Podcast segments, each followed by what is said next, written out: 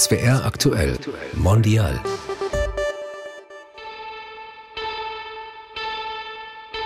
Ich bin aus dem Bett gesprungen und ich bin in Tränen ausgebrochen. Das war, äh, als hätte mir jemand gesagt, jemand, der mir sehr, sehr nahe steht, ist gestorben. So hat sich das angefühlt. Das heißt nicht, dass ich gelähmt war. Ich bin sofort am 24. auf eine Demo und habe sofort alle meine ukrainischen Freunde angeschrieben, habe gefragt, wie geht es euch? Was kann ich konkret für euch tun? Die Person, die ihr da hört, ist Ira Peter.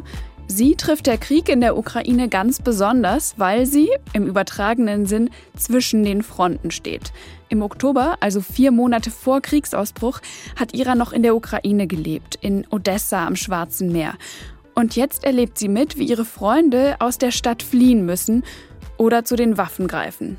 Und als wäre das nicht herausfordernd genug, Iras Familie, die als Russlanddeutsche in den 90ern aus der Sowjetunion nach Baden-Württemberg migriert sind, sehen das teilweise anders.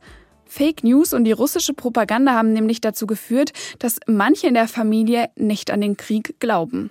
Selbst mit ihrem Vater konnte Ira in den ersten Kriegstagen deswegen nicht darüber reden. Das hat sich geändert und deshalb sprechen wir heute darüber, wie sie mit diesem Riss in der Familie umgegangen ist, was sie gegen Fake News tut und vor allem, was sie von hier aus unternimmt, um den Menschen in der Ukraine zu helfen und wie sie selbst mit diesem Gegensatz, mit diesem Kontrast zwischen Krieg dort und ihrem friedlichen Leben hier klarkommt. Ich bin Sophie Riebmann und ihr hört SWR Aktuell Mundial, unseren Podcast, in dem wir mit Menschen sprechen, die unsere Gesellschaft vielfältig machen. Aber jetzt zu Ira Peter. Hallo Ira. Hallo, guten Morgen, Sophie. Voll schön, dass du dir die Zeit nimmst. Und ich würde allen Fragen, die ich so an dich habe, eine Frage voranstellen, die ganz ernst gemeint ist und keine Floskel. Wie geht es dir? Mir geht es ähm, seit ein paar Tagen gut. Mir geht es okay. Also die ersten Wochen waren schlimm. Als der Angriffskrieg am 24.02. begann, da war erstmal Schock. Also ich habe wirklich die ersten Wochen jeden Tag geweint und das war wie wirklich so ein ganz, ganz schwerer Schmerz, der so auf mir lastete. Und ich habe auch in meinem Freundes- und Bekanntenkreis gehört, dass es ganz, ganz vielen genauso ging. Das heißt nicht, dass ich gelähmt war. Ich bin trotzdem sofort aktiv geworden. Ich bin sofort am 24. auf eine Demo und habe natürlich alle meine Kontakte aktiviert mit Hilfe und in der Ukraine mit Fragen, wie geht es euch, was kann ich konkret für euch tun. Und mittlerweile ist das natürlich, die Trauer ist immer noch da, aber es überwiegt eher die Wut und ähm, ja, ganz viel Stärke. Ich spüre ganz viel Stärke und ich versuche wirklich jeden Moment etwas Sinnvolles zu tun, um die Menschen in der Ukraine zu unterstützen, aber auch die Menschen, die mittlerweile ja hier sind, die direkt in meiner Nachbarschaft leben und die brauchen unsere Hilfe auch. Vielen Dank, dass du dir trotz dieses äh, großen Engagements, dass du ja auch alles ehrenamtlich leistest, auch Zeit nimmst, mit uns äh, darüber zu sprechen. Ich würde für alle, die dich nicht kennen, erstmal so ein paar Fragen voranstellen, um dich so ein bisschen besser kennenzulernen. Das sind so Satzanfänge meistens, die wir vorgeben, mit der Bitte, die zu ergänzen. Und die erste Frage ist, wenn ich mich vorstelle, dann sage ich. Ich bin Journalistin aus Mannheim und wurde aber in der Sowjetrepublik Kasachstan geboren. Weil meine Großeltern aus der Ukraine sind, habe ich eine starke Verbindung zu diesem Land. Als ich am 24.02., also dem Tag des Kriegsausbruchs, morgens auf mein Handy blickte. Da sah ich eine Nachricht von meiner Freundin aus Odessa, die geschrieben hat, seit 5 Uhr morgens höre ich Explosionen und kann nicht schlafen. Und ich bin aus dem Bett gesprungen und habe sofort alle meine ukrainischen Freunde angeschrieben, habe gefragt, wie geht es euch? Und ich war, ich war geschockt. Ich bin in Tränen ausgebrochen. Das war, also es war als hätte mir jemand gesagt, jemand, der mir sehr, sehr nahe steht, ist gestorben. So hat sich das angefühlt. Und abschalten klappt gerade? Gar nicht. Ich, ich gönne mir das nicht. Ich, also ich kann mir nicht erlauben oder ich erlaube es mir nicht gerade, mich einfach hinzusetzen und zu chillen oder weiß ich nicht, ich gehe nicht mal mehr zum Sport seit drei Wochen. Ich mache nur noch Ukraine, weil ich denke, jede Minute und jede Hilfe und jede Geste zählt. Auch dieses Interview ist einfach wahnsinnig hilfreich, um Menschen zu aktivieren, um zu helfen. Und ich denke, hey, ausruhen oder irgendwie Sachen machen, die jetzt nur für mich dienlich sind, das kann ich auch später immer noch. Aber dann bist du ja unglaublich fertig. Das geht ja inzwischen schon seit vier Wochen so. Vor vier Wochen ist der Krieg ausgebrochen. So fühle ich mich aber gar nicht. Ich habe sehr viel Kraft. Also dieses Helfen und wirklich viel mit den Menschen zu arbeiten, das gibt auch enorm viel Energie. Darauf will ich auch gleich nochmal zu sprechen kommen, aber ich will nochmal an einer anderen Stelle starten. Und zwar, du bist ja vor einem halben Jahr noch in Odessa gewesen, hast da Freundschaften geschlossen und auch eine sehr aktive Zeit gehabt. Wir haben damals auch einen Podcast aufgezeichnet und da klangst du schon sehr beschäftigt, aber auch total angekommen. Und das liegt sicher daran, dass du eben Russisch sprichst, was vor Ort ja eine gängige Sprache ist. Also sogar der Präsident Zelensky ist mit Russisch aufgewachsen. Und es liegt sicher auch daran, dass du dich dem Land sehr verbunden fühlst, weil eben, wie du gerade auch schon gesagt hast, deine Großeltern dort geboren wurden. Wie hat sich das denn jetzt angefühlt, eben aus so einer großen und sicheren Entfernung zuzuschauen? Also mein erster Impuls war ja, ich fahre sofort in die Ukraine und helfe. Also nicht im Sinne, ich fahre in die Ukraine und werde kämpfen. Ich bin absolute Pazifistin, aber hier zu sein fühlte sich erstmal ganz furchtbar an, weil ich einfach vor Ort sein möchte, um auch einfach bei meinen Freunden zu sein, weil die sind nervlich am Ende, das waren sie schon vor dem 24.02., weil dieser Druck, dieser emotionale ja schon Wochen vorher bestand. Aber mittlerweile, ich bin einfach so eng an den Leuten. Ich spreche jeden Tag mit irgendwelchen Menschen aus Odessa, sodass ich immer das Gefühl habe, ich bin dort, auch wenn ich physisch hier bin. Und dadurch, dass ich physisch hier bin, bin ich aber auch wirkmächtig. Ich kann ja hier ganz viel vor Ort antreiben, was den Leuten dann in Odessa oder in der Ukraine insgesamt zugutekommt. Was berichten denn deine Freunde aus Odessa gerade? Also in Odessa ist es ja bislang ruhig und ähm, ich frage dann zum Beispiel, äh, was braucht ihr, was kann ich euch schicken, weil heute fährt ein Bus in Heidelberg los mit Kisten, die ich auch persönlich gepackt habe für meine Freunde und die sagen, ah, wir brauchen nichts, bei uns ist alles gut, das ist hier doch kein, kein Kiew, kein Mariupol. Und ich denke mir, ja, aber die Leute in Kiew, in Mariupol haben vor vier Wochen auch gedacht, das ist ruhig und es passiert nichts und deswegen packe ich halt alles Mögliche rein. Und ansonsten merke ich bei vielen, dass die sehr nervös sind. Viele können nicht schlafen. Also eine Freundin hat mir erzählt, die erste Woche ab dem 24.02. haben sie gar nicht geschlafen, bis dann der Körper einfach äh, zusammengebrochen ist und dann gesagt okay, wir müssen jetzt irgendwie schlafen. Sie erzählt mir, sie schlafen jede Nacht mit Kleidung weil sie natürlich, ähm, vor allem nachts gehen die Sirenen los. Auch letzte Nacht war das so. Ich habe gestern Nacht um 1 Uhr nachts mit einer Freundin aus äh, dem Zentrum Odessas geschrieben. Sie meint, die Sirenen sind so laut, sie kann überhaupt nicht schlafen. Also es ist einfach eine Nervosität da und trotzdem versuchen die Leute irgendwie zu arbeiten weiterhin und irgendwie was Sinnvolles zu tun. Viele sind auch weg. Also ein Drittel Odessas ist laut Aussagen meiner Bekannten nicht mehr in der Stadt. Und ich kenne tatsächlich auch viele aus Odessa, die mittlerweile in Süddeutschland sind. Ich habe mich das auch gefragt, als ich vom Kriegsausbruch gehört habe. Würde ich bleiben oder gehen? Also was würde ich tun? Und ehrlich gesagt, ich wäre geflohen und zwar sofort. Mein Leben zu riskieren für mein Land, für letztlich ein Stück Land, das kommt mir fremd vor einfach. Und ich habe mich gefragt, ob wir da nicht beide, du hast es ja auch gesagt, dass du äh, pazifistisch eingestellt bist und nicht zu den Waffen gegriffen hättest, ob wir da nicht einfach beide so sehr deutsch sozialisiert sind. Auch weil ich, als ich jetzt in Polen war und an der ukrainisch-polnischen Grenze, und da muss ich vielleicht noch einmal kurz ausholen, ich habe einen polnischen Pass, ich spreche Polnisch und ich hatte eben das Bedürfnis, vor Ort zu sein, gerade in dieser Zeit und bin deswegen eben dorthin gegangen, um davon zu berichten. Genau, und als ich eben dort war, habe ich mit polnischen Helfern und Helferinnen gesprochen.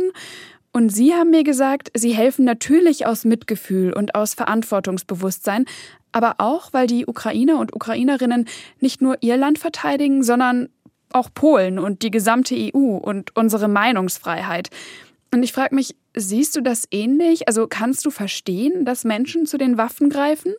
Ich kann das auf jeden Fall verstehen. Und mein Umfeld in der Ukraine, das sind auch Pazifisten. Das ist niemand, der sich jetzt freiwillig an, an die Front irgendwie hinstellt.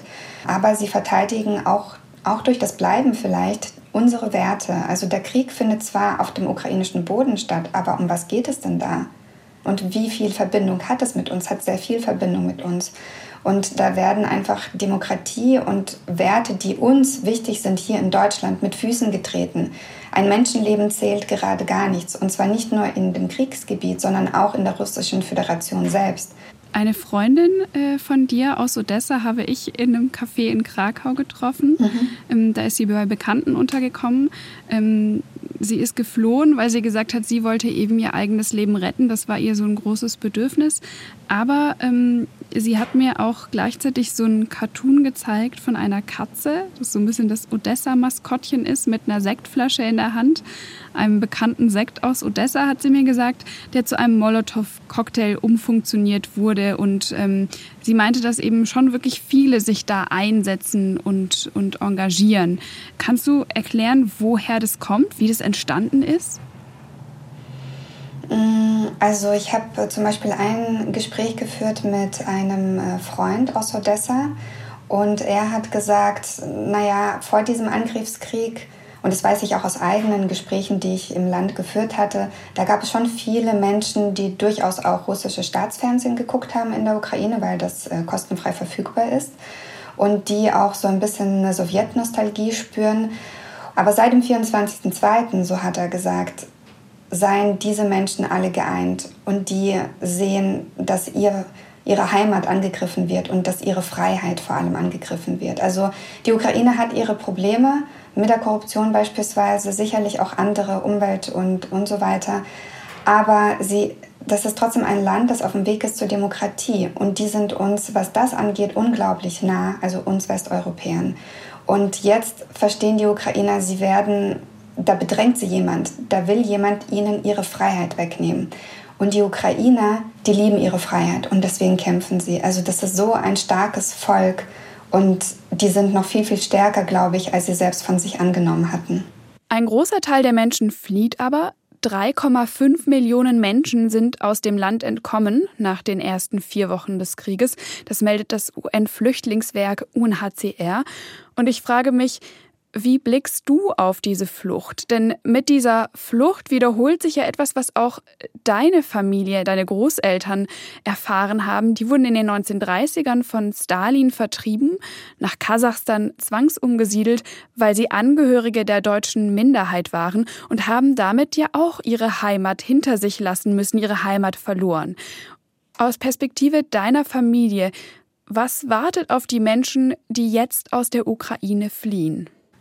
Ich glaube, es ist wichtig zu sehen, dass Flucht und Vertreibung ja nicht nur in diesem einen Moment stattfindet für die betroffenen Menschen, sondern dass sich das ja auch fortsetzt, diese Erfahrung. Und meine Großeltern, das ist ja über 80 Jahre her, dass sie ihre Heimat verlassen hatten. Aber es ist für mich immer noch Thema, weil sie immer dieses Heimweh hatten. Sie wollten immer zurück in die Ukraine. Und äh, das war nicht möglich. Sie wurden verbannt auf Lebenszeit in der Sowjetunion, durften nicht zurückkehren, mussten in Nordkasachstan in der Steppe bleiben. Und dieser Schmerz, der gibt sich weiter durch Erzählungen. Die Erzählungen tragen sich weiter über meine Eltern. Ich spreche darüber, ich werde das an die nächste Generation weitergeben. Und dieser Schmerz und dieser Heimatverlust und dieses sich vielleicht suchen in der Welt und nicht finden, das setzt sich fort. Und das sind sehr, sehr schmerzvolle Erfahrungen. Kurzer Stopp hier. Wie schmerzvoll das auch für Ira noch ist, die dritte Generation, habe ich in meiner letzten Podcast-Folge mit ihr erfahren. Da hat sie davon erzählt, wie sie das Dorf gefunden hat, aus dem ihr Großvater stammte. Mein Vater war der festen Überzeugung, dass es dieses Dorf, das heißt Torwin, nicht mehr gibt. Aber als ich dort war und mit den Menschen in einem Nachbardorf gesprochen habe, meinten die, ah, Torwin, das ist da und da. Ah, du bist eine Peter, ah, Peterlöwe. Die kannten meine Familie und das war so bewegend für mich. Und dann bin ich zu diesem Dorf hingefahren und dieser Ort war so vollkommen. Der hatte so eine Wirkung auf mich, hatte das Gefühl, dass ich dort schon mal war, dass ich mich da ganz geborgen fühle. Und dann diese Erde mitzunehmen, war sehr emotional. Also ich habe sie für meinen Vater mitgenommen und ihm dann auch geschenkt. Aber zurück zur aktuellen Fluchterfahrung der Menschen, die aus der Ukraine entkommen.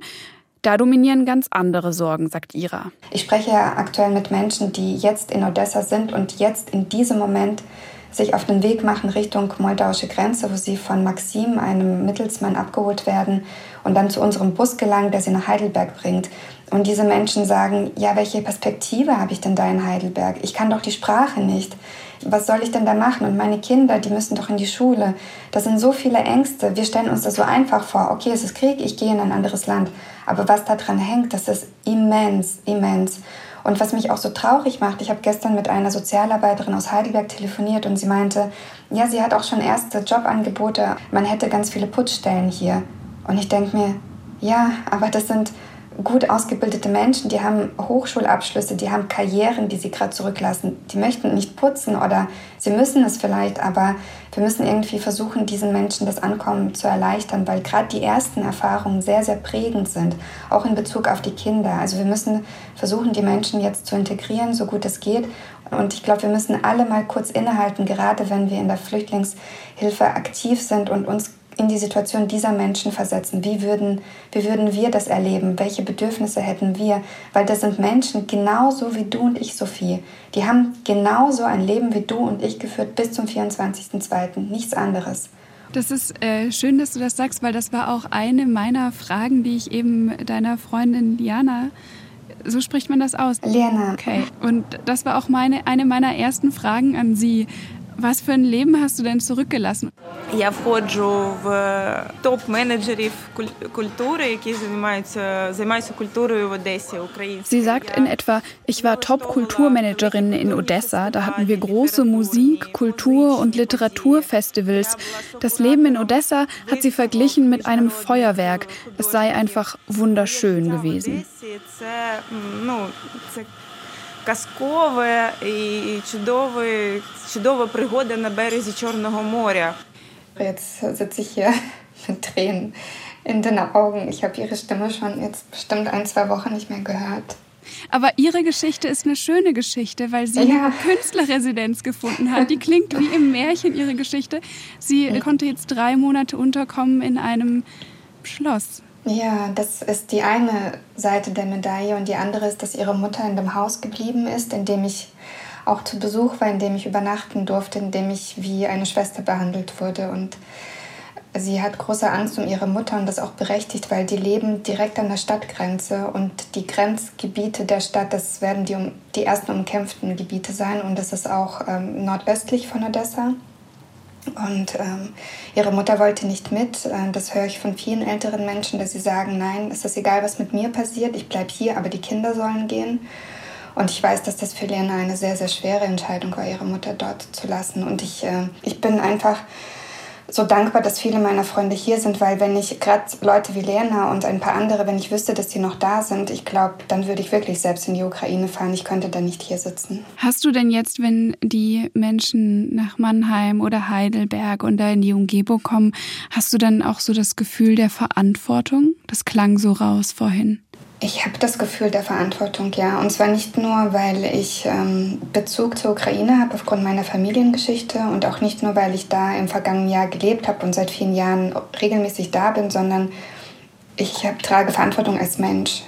Und deswegen fühle ich mich verpflichtet, alles zu tun, was ich nur kann. Und äh, mir geht es ja so wie vielen russischsprachigen Menschen in Deutschland, wir haben einen Vorteil. Wir können die Sprache und wir verstehen die Kultur. Und das ist ganz, ganz wichtig, weil das einfach so vieles erleichtert. Also die Kommunikation, das Ankommen, sich zurechtfinden, jeden Schritt. Und deswegen freue ich mich wirklich, wenn die Menschen in Deutschland, die diese Sprache beherrschen oder ukrainisch beherrschen, dass sie sich freiwillig melden bei ihrer Stadt und ähm, einfach behilflich sind, weil im Moment brauchen wir wirklich überall Hilfe an den Bahnhöfen, bei der Registrierung, bei jeder Kleinigkeit. Du musst dir vorstellen, stell dir vor, Sophie, du würdest jetzt plötzlich in der Ukraine sein, du verstehst die Sprache nicht, du hast keine Ahnung von diesem Land. Was machst du dann? Du brauchst Hilfe von jemandem, der dir hilft, der auch versteht, wie du tickst, weil das sind ja auch kulturelle Unterschiede. Beispielsweise die Ukrainer tun sich ganz, ganz schwer damit, Hilfe anzunehmen. Das ist kein Volk, das gerne fordert. Wenn ich hier in der Flüchtlingsunterkunft bin und die Frauen frage, was braucht ihr? Ich meine, die sind mit, mit einem kleinen Rucksack gekommen, die sind mit dem Zug evakuiert worden, die haben keine Koffer dabei. Dann sagen sie, ach, wir brauchen nichts, brauchst uns nichts mitbringen. Weißt du, weil das für sie unangenehm ist, auch Hilfe anzunehmen. Deswegen bin ich da einfach proaktiv. Ich schleppe einfach immer irgendwas an und das wird schon unterkommen. Ich habe aus meiner Zeit und aus den Beobachtungen an der ukrainisch-polnischen Grenze genau das Gegenteil mitbekommen, dass ich mitgenommen habe. Es ist wichtig, davor zu fragen, ob ähm, die Sachen tatsächlich gut ankommen. Also unter mhm. anderem deswegen sind da so große Kleiderstapel einfach ja. liegen geblieben ja. und stapelten ja. sich so an der, an der Grenze am Wegrand mhm. einfach einfach weil da niemand den Kopf hatte, die durchzuschauen ja. und auch weil natürlich das Gepäckstück jetzt nicht größer geworden ist, in das man was hätte reinpacken können. Aber du sagst, in dem Fall jetzt hier, wenn man in Deutschland helfen will, dann wäre das auf jeden Fall eine Sache, gar nicht groß zu fragen, sondern was mitzubringen. Was einfach ein guter Weg ist, erstmal vielleicht mit Kleinigkeiten hinzugehen, also Dinge, die beispielsweise nicht verderblich sind. Wenn man zum Beispiel weiß, das sind Schulkinder Hefte, Stifte, Wasserfarben. Sowas kann man ja immer in jedem Fall mitnehmen und einfach kennenlernen und, und dann, selbst wenn sie sagen, ich brauche nichts, einfach sich umgucken. Wo könnte der Bedarf sein? Vielleicht auch gar nicht direkt fragen, sondern über den Alltag sprechen. Und da hörst du heraus, was die Leute brauchen. Sie brauchen vielleicht eine Regenjacke, vielleicht brauchen die Kinder Turnschuhe, ich weiß es nicht. Also weißt du, dass man so behutsam rangeht und auf keinen Fall diese Säcke an Klamotten, wenn ich in der geflüchteten Unterkunft bin, da steht alles voll mit irgendwelchem Zeug wo ich manchmal das Gefühl habe, oh, die Leute freuen sich, sie müssen nicht zur Altkleidersammlung gehen, sondern können hier alles abladen. Das ist nicht der richtige Weg. Wenn jetzt der Bedarf so groß ist und du sagst, du schläfst wenig und bist einfach, machst auch gar nichts mehr für dich, sondern du hast den Eindruck, du musst einfach durchpowern die Hilfe, die du leistest, hast du den Eindruck, ja, das ist gute Hilfe, die hilft äh, Menschen oder hast du immer eher so im Blick, dass das nicht genug ist, dass das der Tropfen auf einen heißen Stein ist oder wie mir polnische Helfende gesagt haben, der Tropfen im Meer der Bedürftigkeit, also viel zu wenig? Ich glaube, dass jede Hilfe wirklich hilft.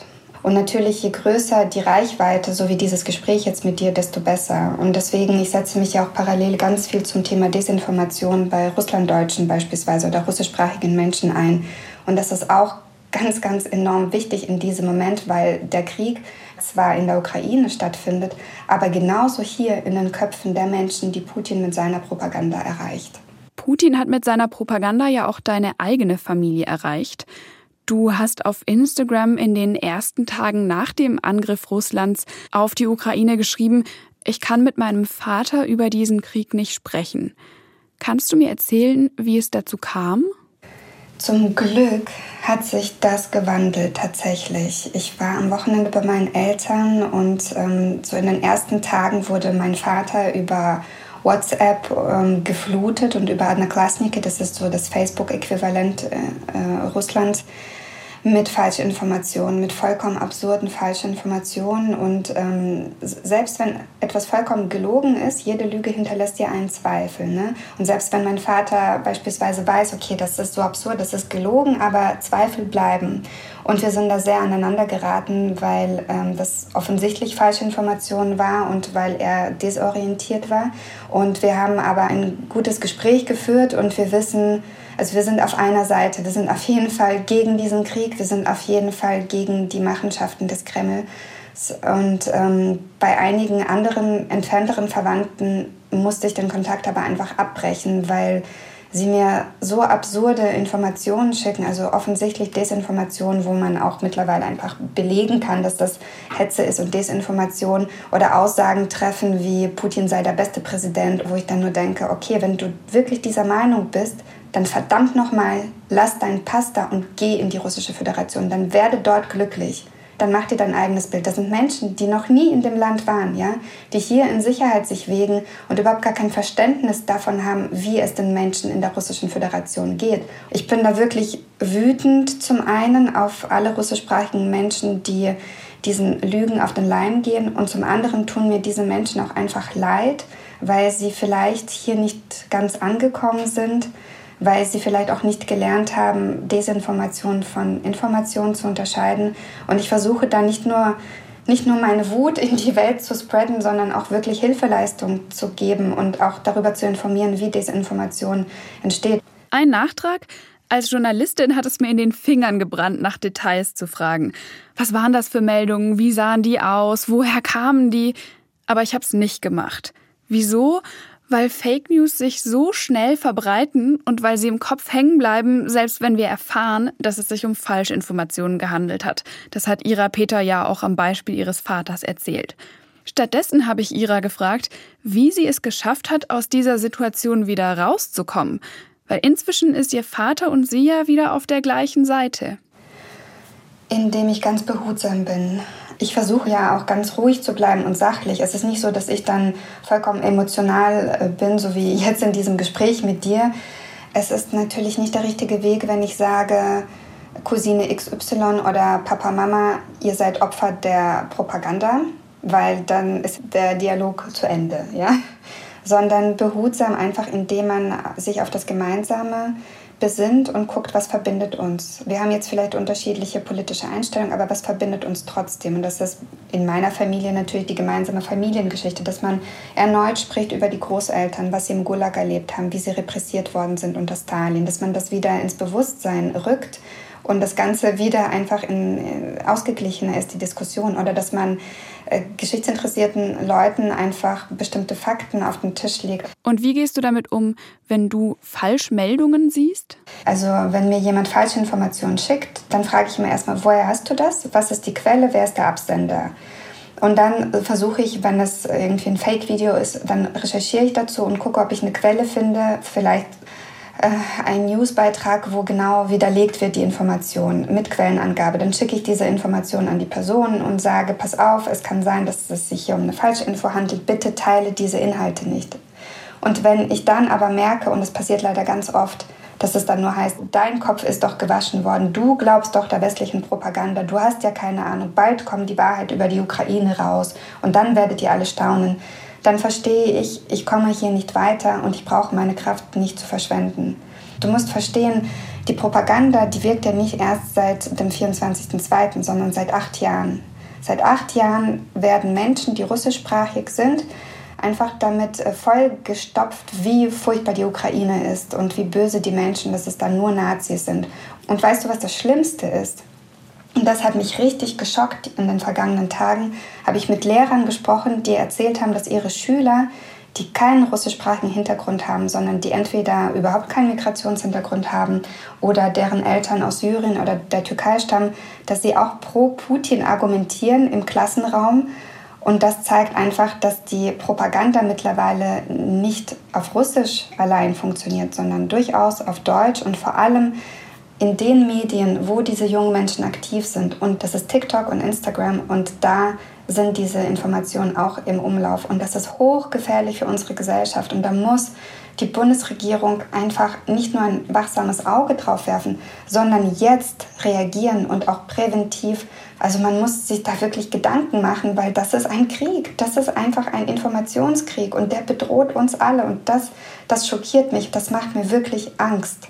Mhm. Du hast ähm, vorhin beschrieben, dass du wütend bist auf die Menschen, die so eine Propaganda glauben und die sich da auch gar nicht auf weitere Diskussionen einlassen. Ich kann mir vorstellen, wenn das für dich so eine dramatische emotionale Zeit ist, du um das Leben von äh, Menschen bangst, die dir lieb sind und dann mit Teilen deiner Familie, ähm, also auch dir sehr nahe stehender Menschen nicht darüber sprechen kannst, das muss doch unglaublich schmerzen, oder? Das hat geschmerzt, aber zum Glück, also in, innerhalb meiner Familie sind wir uns vollkommen einig. Also das, das haben wir gut hinbekommen durch Gespräche. Wir sind, also es ist sogar so, äh, was mich so berührt hat. Äh, meine Woche, äh, am Wochenende war ich bei meiner Schwester und äh, sie ist im medizinischen Bereich tätig und sie meinte, wenn sie kein kleines Kind hätte, wäre sie schon vor zwei Wochen in den Zug gestiegen, wäre in die Ukraine gefahren, um in Krankenhäusern zu helfen. Sie würde keine Angst haben. Und das habe ich überhaupt nicht von ihr erwartet, weil sie im Gegensatz zu mir gar keinen Bezug zur Ukraine hat. Aber einfach diese Menschlichkeit zu spüren, das, das ist enorm. Und Cousinen, Cousins, da gibt es solche und solche, ganz unterschiedliche, welche, die unglaublich hilfsbereit sind und welche, wo ich im Moment einfach keinen Sinn in einem Dialog sehe. Das, das macht mich traurig. Aber ich versuche mich auf die zu konzentrieren, die Verständnis haben. Wie kommst mhm. du denn klar mit diesem Gegensatz, mit diesem Kontrast. Du lebst in Deutschland. Sicher, hier fängt der Frühling an, die Cafés haben geöffnet, äh, man kann hier ein gutes Leben führen. Mhm. Und deine Freunde in Odessa und in der Ukraine äh, leben im Krieg. Mhm. Das Interessante ist, ich fühle mich nicht im Gegensatz. Ich sehe das zwar alles, aber ich fühle mich nicht, als könnte ich gerade dieses Leben leben. Ich, führe, ich lebe dieses Leben gerade nicht mit den Cafés und mit dem Frühling ich bin nicht hier. Den Gegensatz sehe ich, wenn ich draußen bin, wenn ich äh, Menschen sehe, die so ganz, sich ganz normal verhalten, dann wird mir kurz klar, ach so, ja, die anderen haben ja gar keine Verbindung zur Ukraine. Ach, die anderen führen ja ein ganz normales Leben. Das ist für mich dann manchmal so wie so ein Realitätsschock. Und gleichzeitig möchte ich diese Menschen ja überhaupt nicht verurteilen. Das ist ja auch in Ordnung. Sie dürfen ja ihr Leben weiterführen. Das ist ja okay. Es muss ja nicht jeder so involviert sein wie du und ich. Aber ja, also für mich ist es tatsächlich keine Spaltung. Ich, ich, kann, ich kann diese Leichtigkeit nicht fühlen, solange dieser Krieg ist. Ich kann nicht zum Yoga gehen und und mich an meinem Namaste erfreuen, solange ich weiß, dass, dass da unmittelbar Hilfe gebraucht wird. Das funktioniert nicht. Mhm. Du hast ja, wenn man das ähm, so ausdrücken will, nochmal an, an einer anderen Stelle auch ähm, mit zu kämpfen. Also es gibt ja solche Risse oder solche Fronten nicht nur im eigenen Umfeld, sondern es gibt ja auch viele Deutsche, die jetzt anfangen, Russlanddeutsche pauschal zu verurteilen. Es gab immer wieder Angriffe, Übergriffe auf russische Orte. Hast du davon selber auch was mitbekommen? Was ich in diesem Zusammenhang mitbekomme, dass da ganz viel Desinformation auch im Umlauf ist. Ähm, das war jetzt kürzlich, vor zwei Tagen gab es ein Video von einer Frau, die vollkommen aufgelöst davon erzählt hat, dass ukrainische Geflüchtete einen russlanddeutschen Mann in Deutschland ermordet hätten absolute Fake News. Also was mir persönlich bekannt ist, auch aus dem familiären Umfeld und aus dem Freundeskreis, dass berichtet wurde, dass zum Beispiel Lehrer äh, so reagieren, dass sie Kindern, die Russisch miteinander sprechen, das verbieten oder das nicht mehr möchten. Dass Lehrkräfte damit nicht adäquat umgehen, finde ich furchtbar. Aber ich weiß, dass es da auch schon ähm, Aktivität gibt. Also es gibt zum Beispiel so ein Factsheet und so eine Anleitung für Lehrkräfte, wie sie gut mit der Situation umgehen können. Und es gab ja aber trotzdem diese ähm, Aufrufe ganz, ganz am Anfang eben auch von Russlanddeutschen oder, oder Menschen aus dem Post-Ost-Raum, äh, die darum gebeten haben, nicht vom russischen Angriffskrieg zu sprechen, sondern vom Angriffskrieg Putins oder vom Angriffskrieg der russischen Regierung. Also so eine Differenzierung, um da eben nicht andere Minderheitengruppen auch, die in Deutschland leben, mit reinzuziehen. Ja, das finde ich auch absolut richtig, äh, zumal ich glaube, den meisten Menschen in Deutschland ist ja immer noch nicht bewusst, wer ist russischsprachig, wer ist Russe ethnisch, wer ist Russlanddeutsch und so weiter. Also 90 Prozent der russischsprachigen Menschen in Deutschland sind Russlanddeutsche wie ich und wir haben deutsche Wurzeln. Das heißt, wir haben, also ethnisch sind wir auch nicht russisch oder ukrainisch oder kasachisch. Und ähm, es ist ganz, ganz wichtig, dass wir da differenzieren. Ich habe auch Verwandte in St. Petersburg und äh, die, ich möchte nicht, dass Menschen aus der Russischen Föderation pauschal für den Krieg verantwortlich gemacht werden, den eine bestimmte Gruppe führt und befürwortet. Das ist nicht richtig. Alleine von Putins Krieg zu sprechen, ist auch nicht richtig. Denn äh, Putin sitzt nicht in den Flugzeugen, die Bomben abwerfen. Ja? Das sind schon auch Menschen, die für ihn diese Arbeit machen. Auch wenn es möglich ist, dass diese Menschen nicht genau wussten, worauf sie sich einlassen, als sie das letzte Mal ihrer Mutter oder ihrem Vater auf Wiedersehen gesagt haben. Würdest du sagen, kann dieser Krieg an Deutschland ohne Spuren vorbeigehen? Dieser Krieg wird an Deutschland nicht ohne Spuren vorbeigehen, auf gar keinen Fall. Also das, das wird nicht funktionieren. Wir sind mittendrin, weil dieser Krieg in den Köpfen vieler Menschen hier stattfindet. Und wir werden auch weiterhin beteiligt bleiben, weil die Menschen, die aus der Ukraine jetzt zu uns kommen, wir wissen ja nicht, wie lange sie bleiben wenn dieser Krieg mehrere Jahre andauert, was ja möglich ist, also wissen wir ja nicht, oder wenn tatsächlich ein Teil der Ukraine fällt und nicht mehr ukrainisch sein darf, dann werden diese Menschen bei uns bleiben. Sie werden unsere Gesellschaft mitprägen, sie werden auch mitgestalten, früher oder später. Und wie soll das dann ohne Spuren an uns vorbeigehen? Also wir müssen uns all dieser Möglichkeiten auch bewusst sein. Was würdest du dir denn wünschen von der ähm, Gesellschaft in Deutschland in Bezug auf den Umgang mit den Flüchtenden aus der Ukraine? Ich wünsche mir wirklich aktiv Hilfe. Also ich bin gerade dabei, Unterkünfte privat zu finden für Menschen, die jetzt zu uns kommen, dass Menschen wirklich sich aktiv bei ihren Städten und Gemeinden melden und diesen Wohnraum anbieten. Das ist eine, eine sehr, sehr wichtige Hilfe in diesem Moment. Und selbst wenn sie nicht unterstützen, dass sie zumindest keine Gegenhaltung entwickeln im Sinne von, ah, jetzt kommen die alle und wir müssen denen helfen. Es ist auch ganz, ganz wichtig zu sagen, dass ja nicht nur Geflüchtete aus der Ukraine zu uns kommen, sondern aus ganz anderen Ländern auch und dass wir in diesem Moment diese Menschen nicht vergessen dürfen, weil ich schon auch den Eindruck habe, es sind jetzt Geflüchtete erster und zweiter Klasse da und das ist auch unfair. Jeder Mensch, der Not leidet und unsere Hilfe braucht, muss auch von uns diese Hilfe erhalten und zwar egal, ob jetzt aus der Ukraine oder Syrien oder aus einem afrikanischen Land kommt. Also ja, ich wünsche mir einfach, dass wir nicht im Hass verfallen, dass wir keine Lügen glauben, dass wir Menschen bleiben und uns immer darauf besinnen, wie möchten wir in so einer Situation behandelt werden, was wünschen wir uns von der Aufnahmegesellschaft und uns dann genauso verhalten, wie wir es uns wünschen. Vielen, vielen Dank dir. Danke, Sophie, für deine Zeit und für dein Interesse. Das ist, ach, ich merke in dem Gespräch mit dir, dass ich wieder sehr, sehr traurig auch werde und auch wieder weinen muss, vor allem als ich vorhin Lenas Stimme gehört habe. Danke für deine Arbeit. Oh, das tut mir jetzt leid, dass ich dich, dass ich dich so, so zurücklasse. Also es ist, ist es bei dir so, ein, so eine Achterbahn oder so ein, so ein Hin und Her der Gefühle, ne? Ja, es gibt, es sind dann so Kleinigkeiten, weißt du, wenn, wenn ich so eine Stimme höre oder wenn ich, ich konsumiere gar keine visuellen Medien. Ne? Also mache ich gar nicht. Seit dem 24.02. null, nur Radio, weil ich das nicht verkrafte einfach und weil mich das, ähm, das belastet mich, das bringt mich ja nicht voran, weißt du, deswegen schalte ich das komplett aus. Aber so Kleinigkeiten, kleine Nachrichten von Freunden, kleine Bilder und dann bin ich so, dann muss ich kurz weinen und dann geht's weiter. Ich hoffe, dieses Gespräch war euch nicht zu traurig. Ich nehme jedenfalls daraus mit, natürlich, die Situation ist traurig, dramatisch, emotional. Und doch ist da was Positives für mich dabei. Wir können alle viel tun, auch hier vor Ort. Wenn ihr nach diesem Gespräch mehr über Ira, ihre Zeit in Odessa und ihre Spurensuche auf den Pfaden ihrer Großeltern erfahren wollt, dazu gibt es auch eine SWR aktuell Mundialfolge, die heißt Russland-deutsche Spurensuche und ist im September erschienen. Und wenn euch Fake News und Verschwörungstheorien interessieren, meine Kollegen haben sich in der Folge von letzter Woche genau damit befasst.